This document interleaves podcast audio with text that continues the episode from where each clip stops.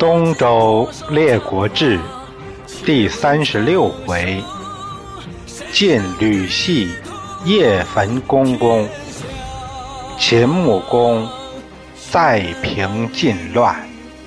第二节：吕系夜焚公公。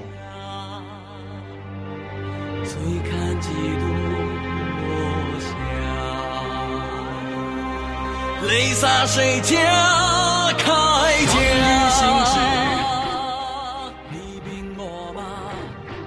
上回说到晋文公在秦的支持下夺取了侄子的政权，他上位后第一件事儿要做的就是派人刺杀那位逃亡的晋军怀公。哎，也没什么悬念，到了高梁就把怀公给宰了。要说这怀公啊，跑到高梁，相当于自投罗网。这个高梁是梁国的地盘，啊，梁国都让秦国人给占了，所以秦国现在是晋文公的鼎力支持者，那要怀公的小命。肯定没有阻力。怀公在位，满打满算还不到半年，就这样，君王没当久，命没了。四人伯狄收敛了怀公的尸首，草草给埋了，然后逃回了晋国。晋文公这边设宴。慰劳公子至等人后靠其军，这也也算是对秦的帮助表示谢意。皮豹哭了，请求文公改葬父亲皮正福。文公答应了，他建议皮豹留下来为官。皮豹说：“臣以委之于秦庭。”不敢是二君也，不是忠臣不是二主吗？我也不敢这样做呀。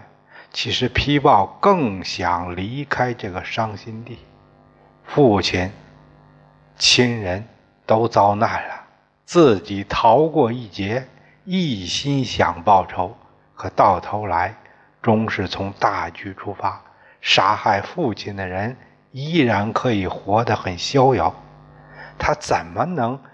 平心静气的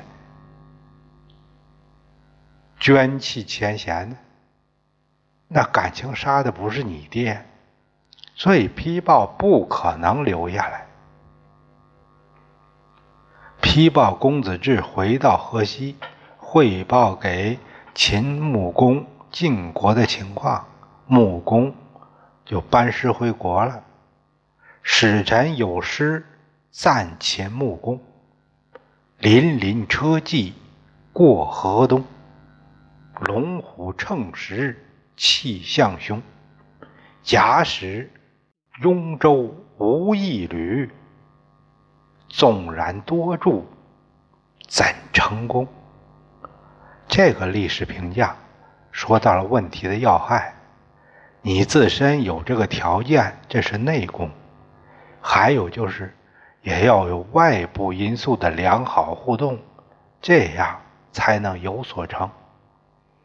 要说晋惠公父子开局都相当的好，就是自己把事儿给办砸了，贪小利失大义，没有远见，认人也是没有大义标准，不考虑人品，还有就是。杀人无度，毫无顾忌，最终恶果太多，江山易手。如果打好秦国这张王牌，那重耳根本就没有机会。咱们再看吕系二人，虽然迎立了重耳，避免了战祸，也可以说是功德一件。这这个少死多少人呢？可是，很令他俩尴尬的是，没办法，总是面对重耳一起出亡的这些人啊，赵崔呀、胡衍呐，这些相当别扭。这个我们都好理解。哎，自打晋文公入将以来，虽然有了新政府。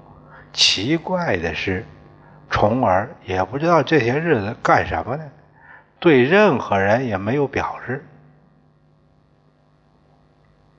啊，功也好，过也好，都没处理，就刺杀了个怀公，这让吕系二人有点坐不住了。哎呀，这里边是不是在酝酿什么大行动啊？他俩就一起嘀咕上。当初秦军在撑腰，不得已归顺了重耳。现在看来，危险还没解除啊！干脆我们把私人武装集合到一块，搞个突袭，杀掉重耳，另立公子。可是他感觉自己人手不够，那找谁呢？他俩想到一人，谁呀？伯迪，这个人充耳是不会轻饶，哎，所以伯迪入伙可靠。于是他俩就把伯迪叫来。伯迪也很干脆啊，随叫随到。吕系二人就把打算火烧公公的计划给伯迪说。伯迪欣然领命，表示愿意做。三人歃血为盟。约定二月会日夜半集合起事。选这天，就是因为这几天就是夜里没月亮，方便掩护行动。就这样，吕西二人都到他们各自的封邑，按招武士做精心准备。咱们再看伯迪，他从吕系那儿回来，他就寻思。哎呀，这次起事儿能成功吗？就是成功了，重耳的手下能饶过我吗？另立公子，秦国人能乐意吗？我看这事儿难成。先前我是奉献公的命令，哎，捉过虫儿，那应该算是劫犬废窑啊。我是执行主人的命令，各为其主，这个不能算罪呀。我看，不如我把这个机密报告给禁军，也算是我立功进阶的机会呀。哎，这也是个投机分子，嗯，就这样办。于是深夜叩开了胡眼家的门。嘿，汝得罪新君甚矣，不思援引避祸，而营夜至此，何也？胡眼说：“你你怎么来了？新君恨死你了，你不知道吗？你还不跑？你半夜找我，什么事儿？”伯迪说：“我也知道新君恨我，所以呢，我没直接去找他，这不找你来了吗？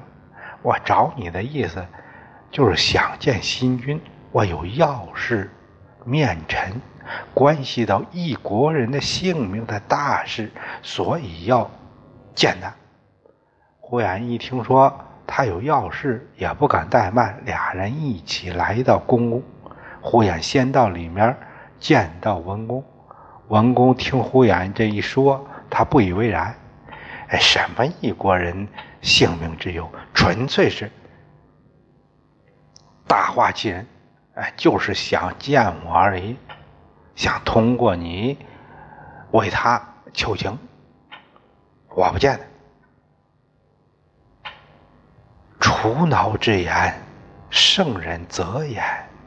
主公心力正义，捐弃小份，广纳忠告，不可拒绝。胡言说：“这什么人的话，你都得要听听，也许有重要信息。您这。”刚继位，应该表现的大度一些，这样做也是做给大家看的。重耳还是不能释怀，他让侍者出来替自己骂伯迪一顿。如斩寡人之妹，此意犹在，寡人没见之寒心。如又置敌行刺寡人，惠公陷入三日起身，如次日即行，幸我天命现，不遭毒手。今寡人入国，如何面目来见？可速逃遁，迟则直如复刑矣。嗯。你砍掉我衣角那个衣服我还留着呢，我一见他我就生气，啊！当初到敌国去行刺我，那惠公让你三日动身，你表现积极，你当天就动身，幸好老天保佑我逃过一劫。现在我归晋了，你有什么脸来见我呀？趁我没改主意，你赶紧跑，要不我杀了你！呵呵，伯迪笑了。哎，主公在外奔走十九年，怎么这世态人情还没参透呢？先君献公和您是父子，惠公和您是弟兄。父仇其子，弟仇其兄。就拿我伯迪来说，那算什么呀？伯迪，我当时就是一个小臣。为之有献惠，安之有君哉？当初管仲为公子纠设桓公重代沟，桓公没计较，重任给他承伯天下。那要是按您的做法，那管仲就没命了，还能有后面的事业吗？不见我，我也没什么损失。但是要真这样，您的祸可就不远了。胡衍在一边说：“哎呀，你别管他说什么，你见见他吧。”就这样，重耳才让他进来。伯迪一见重耳，连声道喜。桓公说：“嘿，道什么喜啊？这都过去多少天了？晚了。哎，君虽继位，未足贺也。得伯迪，此谓方闻，乃可贺耳。啊，你认为我给您继位道喜啊？不是。”那有什么可贺呀？现在你得到我伯弟才是可贺的事儿，您的君位才能稳固。啊！王公一听这伯弟话里有话，左右退下，看他到底有什么要说。嗯，有什么话说吧。伯迪这才把吕西二人的叛乱计划说了一遍。同时建议主公应化妆出城去秦国求援。现在城里都是吕系的人，他们又去丰邑招人了。你们快走，我留下来做内应。胡衍说：“呃，那我们快走吧。朝里的事儿有子瑜呢，他能搞定。”晋文公。又叮嘱伯迪小心，事后有重赏。伯迪叩谢出了宫门。文公和胡衍又商量了半天，最后做了详细的安排。胡衍在宫室的后门准备了一辆温车，温车呀，就是能躺着比较舒适那种车。文公叫来心腹内侍，吩咐他按自己交代的办。到了半夜，就五更了。文公让小内侍点灯，说自己要上厕所，肚子疼得厉害，然后从后门上了温车，和胡衍就跑了。第二天一早，宫里的人都来请安，在里边传出话，说主公昨天病了，谁也不见。等到了上班时间，大臣们都来了，文公没上朝，怎么了？大伙都来宫门打听情况，只见宫门紧闭，挂着免朝牌。免朝牌相当于请假条。工人说：“主公夜来偶然寒疾，不能下床，直待三月朔，视朝方可见列位也。”那到三月朔再说吧。张翠说：“你看见，主公心里多少事要办，这没想到说病就病了。哎呀，天有不测风云，人有旦夕祸福啊！大家都信以为真了，都为文公担忧。哎呀，毕竟是岁数不饶人呐。吕系二人听说文公患病不出，他说到四月朔方。”才能视朝，他暗暗欢喜。嘿，天叫我杀虫儿也！伯迪几天前就住在西瑞家，他怕这吕系生疑。到了二月会日，伯迪说：“听说主公明早要来视朝，看来这病是好点了。等大火烧起来，吕大夫守前门，系大夫。”你守后门，我领家众据朝门，阻止救火的人，从而那就插翅难逃了。细瑞认为这样可以，他就把行动方案和吕醒做了分工。当夜，吕系加重各带兵器、火种，分头四散埋伏。到了三更时分，就在宫门。